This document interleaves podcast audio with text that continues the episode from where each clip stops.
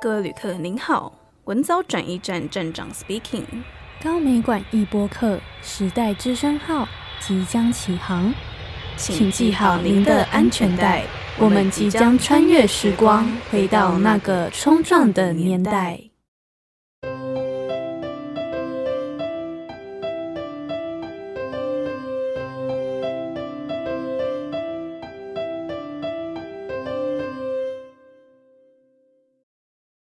来到我们的节目，从媒体自由走到言论自由之路，谈报镜。他是子轩，他是彩妮。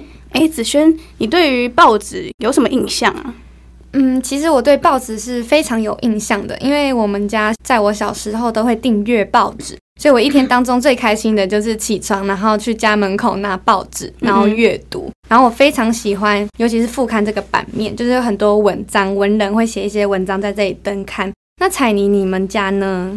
像我爸妈他们平常每一天都会去 Seven 买一份报纸，如果没有买就觉得很奇怪。然后他们就是平常有空的时候啊，或者是蹲厕所，我相信大家蹲厕所的时候都会看报纸吧，因为那时候都没有手机这样。对对。然后像是对于我来说的话，可能就是美术课的时候会用到一些。材料就可能像是拼贴啊，或者什么都会用到报纸这样子。对，以前小时候的美劳课都会很常会有这个作业，然后就会回家拿一堆有的没的报纸。对，但像是现在这个年代，好像比较少看到有人会用看报纸这个部分。是，然后其实我跟彩妮都是两千年后出生的孩子，所以我们不太了解。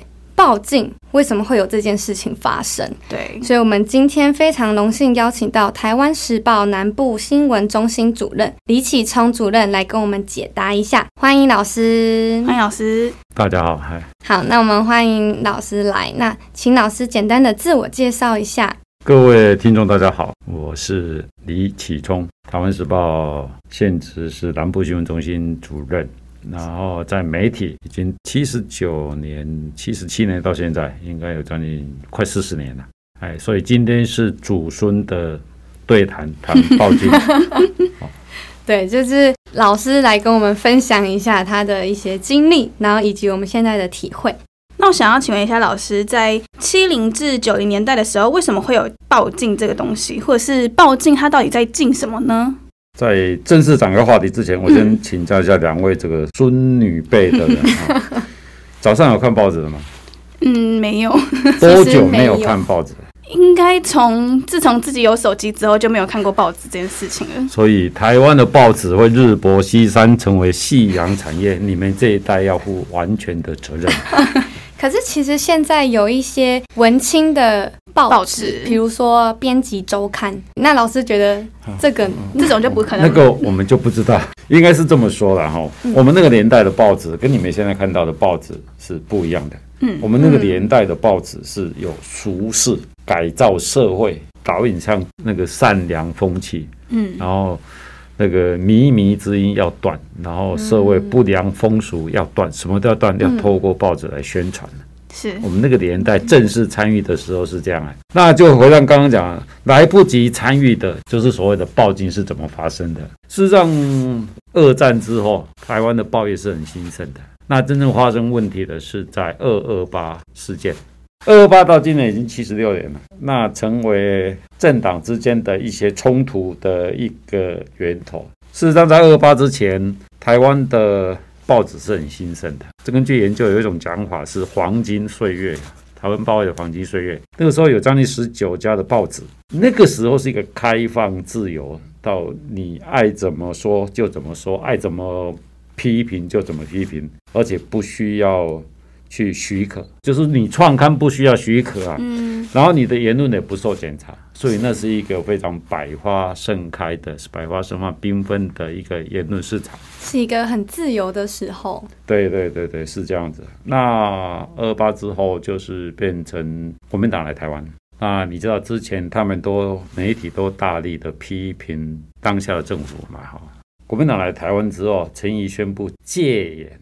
那戒严之后，又宣布，又是立法又通过所谓的出版法，还有出版法施行细则，所以就把整个的言论出版全部都给 hold 住了，你就不能做什么啊？因为你你只能做批评完政府败啊，所以就透过这个时候来来做。这个是在历史上一些分析是近因呐，嗯，那原因就是因为国民党早期在中国大陆的时候，他有出版法，他刚好把大陆时期的一个出版法拿到台湾来，然后修改一下来用。事实上，早期有很多的法令是是这样子。嗯，地大物博的法令，然后拿来这个错耳小岛使用哈，好，那就有这样的。那那个年代也是一个这样的情况。那因为为了前置适当的一个，不要让批评政府的声音叫得满天嘎响，透过媒体好去宣传，所以刚好，然后透过去前置，不要让出版去登载这些东西，所以这个都是在判限制的范围之内啊。不过。在远因跟近因之下，当然戒严法是一个很重要的一个法源啦、啊。应该是说宣布戒严，让报禁的政策得到一个法源嘛，所以才有这样子。还好那个军政府的年代哈，还要有一个法源啊，不像很多国家，它只要有枪杆子，他就可以拿什么法源。那当然，到现在为止，我们的遗憾或者余恨仍然是以枪杆子为出发点。所以你现在看到台湾有很多相关的一些，也也跟这样，在那个年代，在那个年代有戒严，有二二八，然后由戒严到惩治大伪条例，到检肃流氓，呃，匪谍条例弄下来的白色恐怖，卡在一起啊。那因为这三个法条的限制，确实让。当下有一些需要去监督政府的言论，确实得到相当程度的钳制，会有这样。不过，根据我看到的资料，比较好笑的，我是觉得用现在来看是那个时候整个都已经公布了，就一九五二年公布。可是到一九五五年的时候，那个时候这是万年国会啊，就是现在世新的一个校长陈设我是世新的创办人，他在立法院质询的时候。才在那个年代，就是公布戒严、公布出版法、出版法施行细则，到一九五五年，自由中国刊登他的咨询的时候，才正式。我看到的资料哈，可能有些我们没有看，才正式把报禁这件事情让更多人知道。嗯，而是透过自由中国这份杂志，才被说啊，原来我们台湾这一个竟然有所谓的报禁。应该是这么说哈，事实上在我们那个年代只有收音机嘛，啊，小时候了不起有电视嘛，是。啊，接下来就是报纸嘛，对，所以你们的父母那一代是我们的，我们年纪的后续这一代，所以会去买报纸，对，只有广播跟电视的年代最方便的阅读就是报纸，是，那会这样的报纸之前那是很好很好玩的，就是一进五报。是，它是限制限制张数发行的张数，哦，像现在你们看到的报纸是不晓得几张都算不完，对不对？以前有时候最多限定半张，一点五张啊，两张。我们那个时候到三张，尺寸大小就是印的那个张数啊。我们现在看到的叫一大张嘛，嗯、一大张是四个版嘛。对，那个年代听说是只有一个版本，哦，一点五张就是一大张，然后再加上六个版。嗯，我们讲叫六个版，它限定张数嘛，然后还限定纸张，不能够你自己去买纸来印哦，要透过政府去买哦。像我们现在印报纸都是有时候是买期货的，现在啦，我觉得开放以后，那那时候是限定纸张，一定要由政府统一配给啊，你要去申请，然后政府给你。好，然后另外一个叫做限证，它是规定说要从严限制登记啦。我那个时候报纸是采取登记许可制。但是他没有用许可，然后你就要去登记。可是那如果不准，你又不敢办。所以那个时候是你是旧报纸，你如果有意思，你要把这一份买这一份，然后来经营，不能够去登记新的报纸的新政啊，不不能够这样子做。嗯、那所以在那个年代哈，事实上一九六零到一九八七，报纸都在三十一家，报经解放以后就不一样，如什么雨后春笋，春笋般涌出这样子。哦，就几乎是这样。那还有限印。现在哈，现像现在有很多报纸是在高雄可以印，在台中可以印，在台北可以印。可是那个年代就是你的报纸必须在登记的时候要同时申报你的印刷厂在哪里，你就只能在那边印，不能到别的地方去印。嗯，你知道为什么吗？他怕偷印吗？他就是哦，他可以，我就找一个人盯着你嘛，必要在就好了嘛。那你如果说是不是就是管理上、前置上不方便啊？嗯，我在想应该有这样嘛，哈，对不对？所以他你只能一个地方去印，但另外一个是限定价格，你要调整价格，都要政府给同意。如果政府不同意，你都不可以。你知道我们现在台湾的报纸，我们哎，我们那个年代，你买报纸的时候是五块钱、十块钱，你那个应该十块钱。差不多，其实差不多。我们那个时候有听说有五块、有十块、有十五块。苹果日报来台湾的时候，听说卖到二十几块，还有卖到十几块，就是也会下降，也会上。还有一阵子是价格是不，可是那个时候就就固定，就说你所有的价格调整都要经过政府的同意。所以每一份报纸的价格其实都是固定的，可能都是五块、十块，不会像现在可能有些报纸它是十五块，有些可能二十块这样子。对对对对，那时候现金就是这样子，一进五报就是这五五大线的啊，这个是现在听起来是很不是应该自由市场决定吗？对啊，可是那个年代就是这样，没有办法啊。我觉得用现在来去看以往，都会有很多的落差嘛，好，或价值上问题啊。原来如此，那既然报禁维持了。应该也有蛮长一段时间，那报禁三十几年吧，三十六三十六年要多久？三十六年，总共维持了三十六年。哇，那报禁是随着什么事件而解除，还是因为有什么禁令吗？或者是已经慢慢进步了这个时代？这是一件大家的看法不一样，但是有个共同的趋势，就是那个时候报禁要解禁的时候是蒋经国。啊，就蒋经国，蒋经国，你知道是谁吗？是知道，知道。哎，蒋经国是蒋中正的儿子嘛？好，是。他那时候当总统，继任当总统，由行政院副院长，然后当行政院院长，到来接总统。那有一种讲法，如果不是他容忍的话，这个台湾不会变成现在，不会变成现在。那容忍是什么？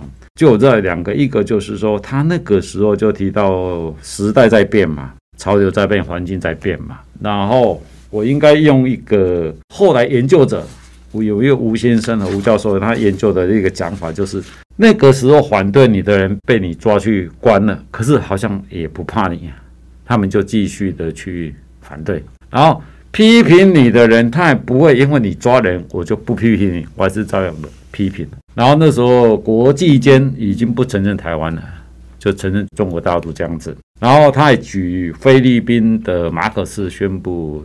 戒严，然后到最后没有办法，他只能丢啊。这是一个。那另外一个，那个时候当那个新闻局局长的邵玉敏，他很厉害，他是戒严时期末代新闻局局长啊，也是戒严之后第一任的那个新闻局局长啊，跨了两个阶段。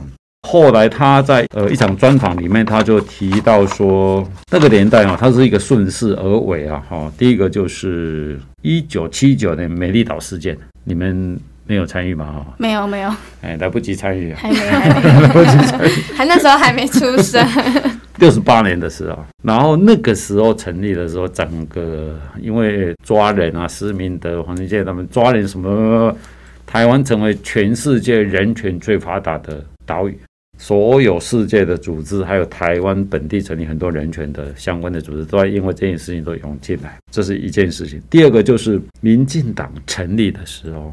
蒋经国也没有叫警总去抓你们了，就是他已经体察到说这个趋势好像不能够不开放。我们不管说他完全开放，但是他慢慢的去开放。哎，就是因为体察时代的不同，体察潮流的不同，国际环境的改变，所以才有这样所谓的呃报禁的解除这样子。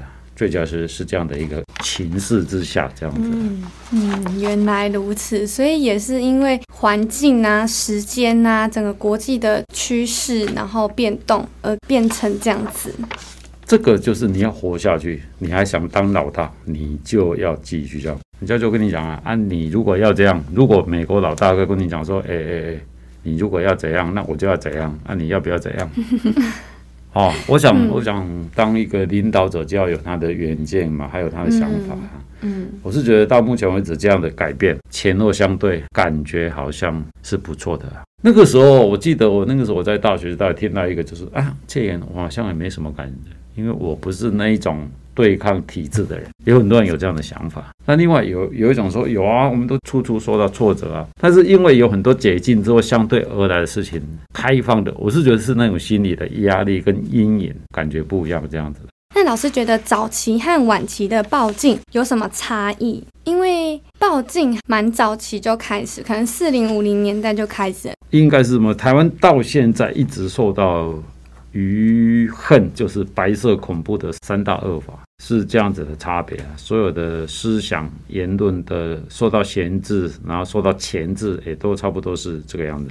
那现在最大的不同就是媒体或者新兴媒体盛行嘛，对不对？都胜过所谓的平面的报纸嘛。那事实上，现在最大的问题，以前是你的文字、你的思想、你的言论受到钳制，现在的感觉是不是我们的言论过度的？是不是过度的？嗯，你看网络的一些专民啊，或者一些网络的语言，好像已经不受限制了，就已经放任无为的地步了。好像有时好像感受不到有法律的存在的那种感觉。现在很多的妨碍名誉或者什么，大部分都是在你的脸书或者你的什么底下留言，都是网上那一种社群平台，哎，就是社群平台比较多，反正透过媒体的好像越来越少了。也就是说，我个人感觉，就当我们在媒体那个年代，至少媒体有一个好处，就是说它有层层的管理。嗯，记者发稿，然后到主管，然后再到总分稿台，好到编辑台，至少这些。都会为这一则新闻找到一个比较可靠、比较可信度的它的真实性，或者它的所谓的违反刑法上的相关的诽谤或者这法律责任，对法律责任至少抓得到嘛？是那至少还有一点社会责任嘛？是。现在的媒体跟以前媒体不一样的地方，就是说它同样都叫媒体，可是平面报纸到目前为止，自媒体跟这些平面报纸，我是觉得还是有它的差异。哎，至少它有层层的机制可以去审核。对对对，至少是可以这样嘛。可是你其他就好像报自媒体，包括你晓得都没有。我的意思不是说他去做报禁的，对言论自由思想，这就是前置是好的。我说我的意思不是这样子哈，就是说，如果你把那个同样是媒体这样子，刚好刚好我们是跨这个时代嘛，就是平面就是纸媒跟网络这样，就造成这样的一个一个问题。另外一个就是假消息嘛，哦，好像有过度了。以前同样同样的问题就可能就不是这样，当初的报禁也是有假消息的这样的。考量还好，也有这样的考量，才会才会有报禁在相关的发生呢。哈，那老师觉得报禁还有什么影响？例如，他可能有报纸的文化的思想演变啊，或者是视觉化吗？文字革命，或是图像革命？这个哈，我记我记得看过一份资料，是在报禁解放之后哈，就是解除报禁之后哈。这个就跟党禁解除一样，就是报纸现在是有报禁嘛，然后你解放的时候是阿萨布的什么什么都在申请要办报纸，你被压抑久了，是不是突然间获得解放了？嗯，党禁也是这样的。台湾曾经就是因为这样子，就会产生好像有三百一十三家登记发行的报纸。台湾这么小，原本从三十几家哦，然后变成就三百多家哎。对啊，就一九九零年底的时候，台湾核准登记发行的报纸有三百一十三家，大跃进。哦 大家都那个忍不住了，对，你要 要掌握话语权，就要先办一份报纸。是，嗯，那当然这跟报纸的塑形也有关系嘛，哈，大家传言不一样哈，大家传言不一样。那另外一个是因为本来你的报纸覆盖就，那因为你报进解放之后，所以你的张数很增加了，是是。可是刚开始也是不大习惯的，事实上你会，哎呦。这个不能写，那个不能写，那个不能报，多少会有那种心理啊。我是觉得多少会怕，对，还是会怕怕。因为我讲那个余威，马上感觉老大哥都在盯着你，而且不是老大哥盯着你，你的左右邻居、你的闺蜜、你的好朋友都有可能去检举你啊。嗯。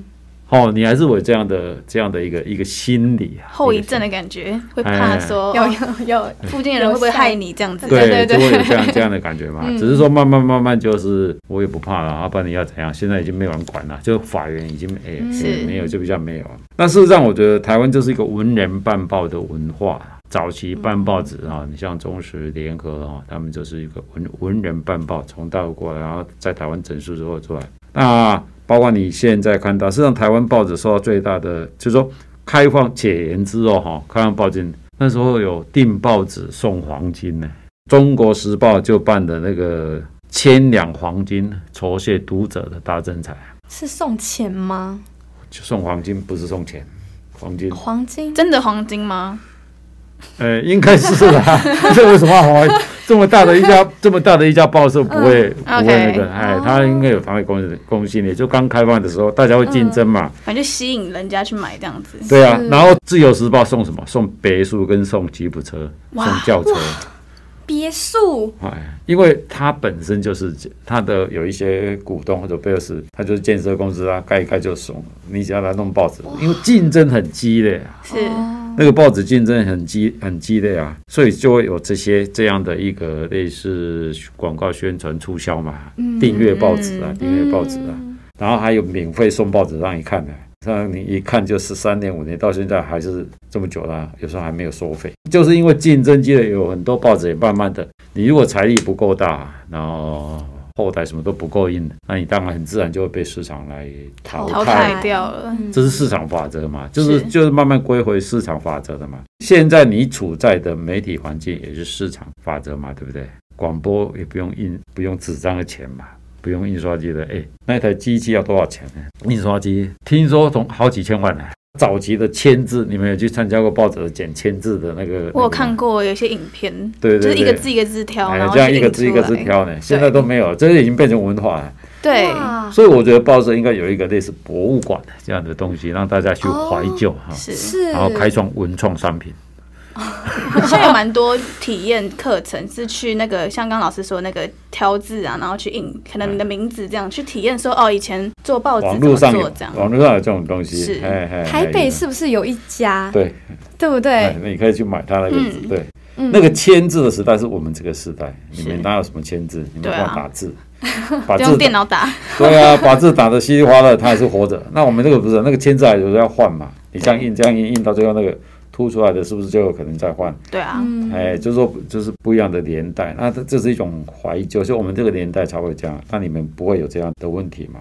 嗯，那我个人觉得台湾报纸受到最大冲击是《苹果日报》，从香港来的时候是受到最大的、嗯、最大，那是二零零三年五月的时候吧，而且他来创刊的时候，一份报纸才卖五块钱，这么便宜？你知道他几张吗？他成交有四十几张，哎，哇！四十几个版的四十几张，忘记了，厚厚的一叠。早期报纸是三张嘛，三大张，嗯、那个叫三大张，三张还不算呢，因为三张还有小张的啊，对不对？所以那叫三大张，就是我们讲全开的三大张。是，然后再慢慢增加，慢慢增加。那就像你讲，现在版面也增加了，好，版面也增加，然后就分类从 A 叠到 H 叠。嗯，你看这样有 有多大了？哦，就是说，它报纸的演变就不一样。那苹果日报在来台湾有一个好处，就是事实上它是全彩的印刷，台湾以前没有，台湾以前都是黑白印刷，所以它是第一个彩色的。应该是说全彩的，全全部都是彩色，包括广告，哦、包括新闻标题文、嗯、呃。照片本来就要彩色嘛，哈，是全部都是彩色的。它应该可以说，应该什么都是全彩。然后它图表，它都是以图为。以前我们看的那个时候是光华杂志啊，或者什么杂志才会有大大的一张图。哦，它是它的照片的处理，哦，就是以图为主这样子，然后文字减到最少。那它的照片的处理就很强。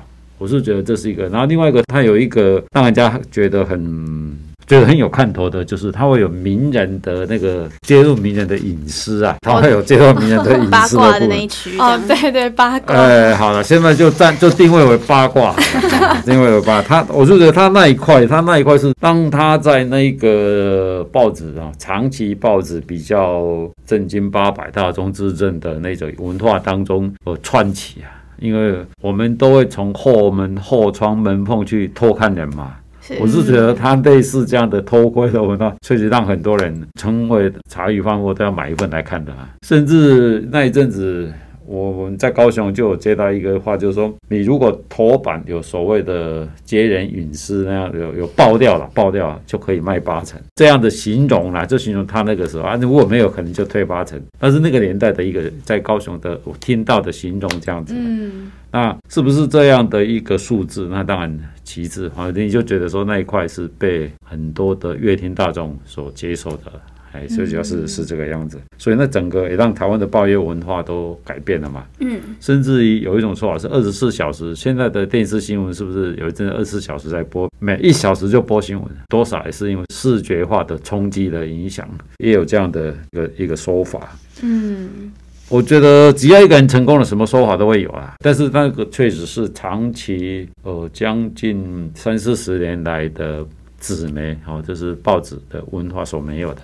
嗯，它至少带动视觉上，然后图表上，还有文字上。事实上，它的标题，我觉得它的标题是几乎每一个人都有淫魔这样的一个色情化的一种文字的描述，对那个当事人，所以他们刻意去剪。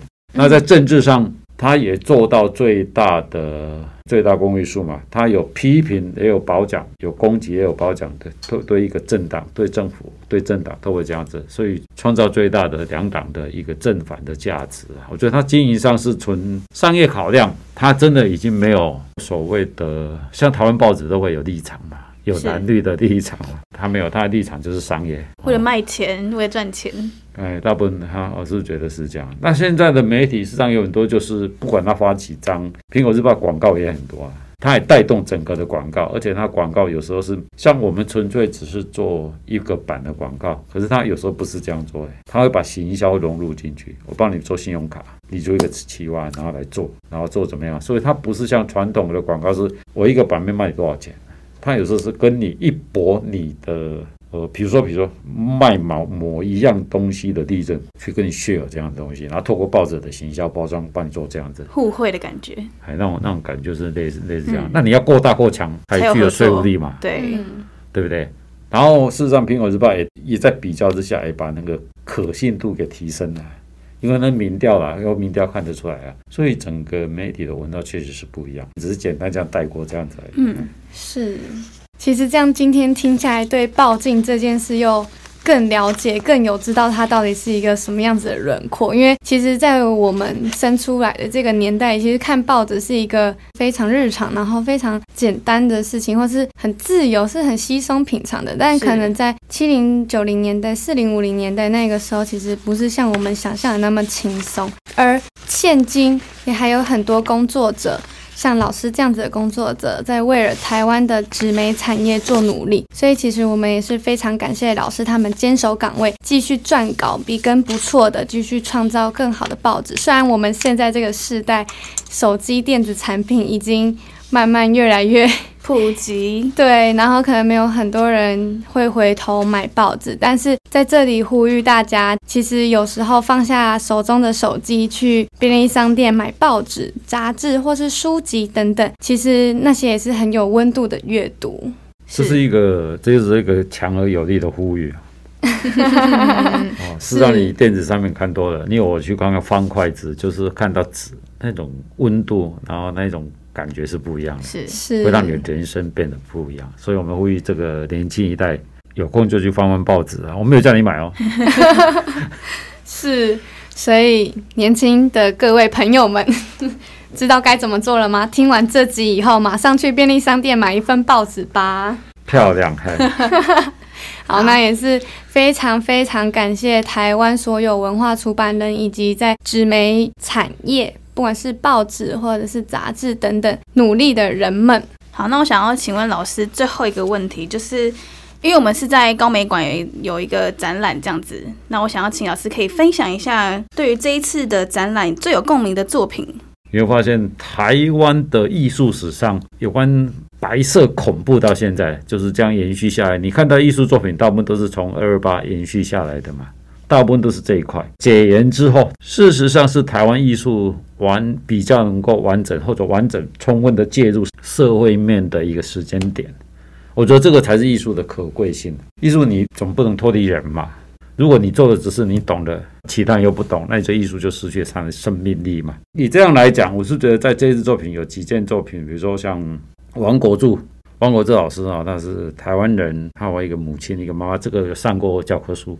小学教科书，他就要谈二二八事件一个妈妈的典典，他的主题叫“眉眼间不能说的事”。哦，那个事实上没眼间说不出来，没有说的心。但是你作品呈现的就是你的眉眼之间，到底你在欢乐下面，你在纠结什么？担心的是你被抓的老公或者你被抓的亲友 那一种心理嘛，所以这样的作品，因为我们这个年代比较有很多内心戏嘛，哦，所以我们去看这个感受会比较强一点。一个母亲在白色恐怖期间，一个母亲如何有她的那个哀伤或者忧伤或者担忧的那样的一个心表情，还是看让你去体会那个年代。他的遭遇是怎么样啊？我觉得有一些作品是这样子的一个呈现，包括那个吴天章，他有一个四个时代，蒋介石的五个时期，他就用他的脸部的表情去做不一样的呈现，来看到那个年代艺术这样的一个创作要能够跟社会融入，你绝对不能自外于社会嘛。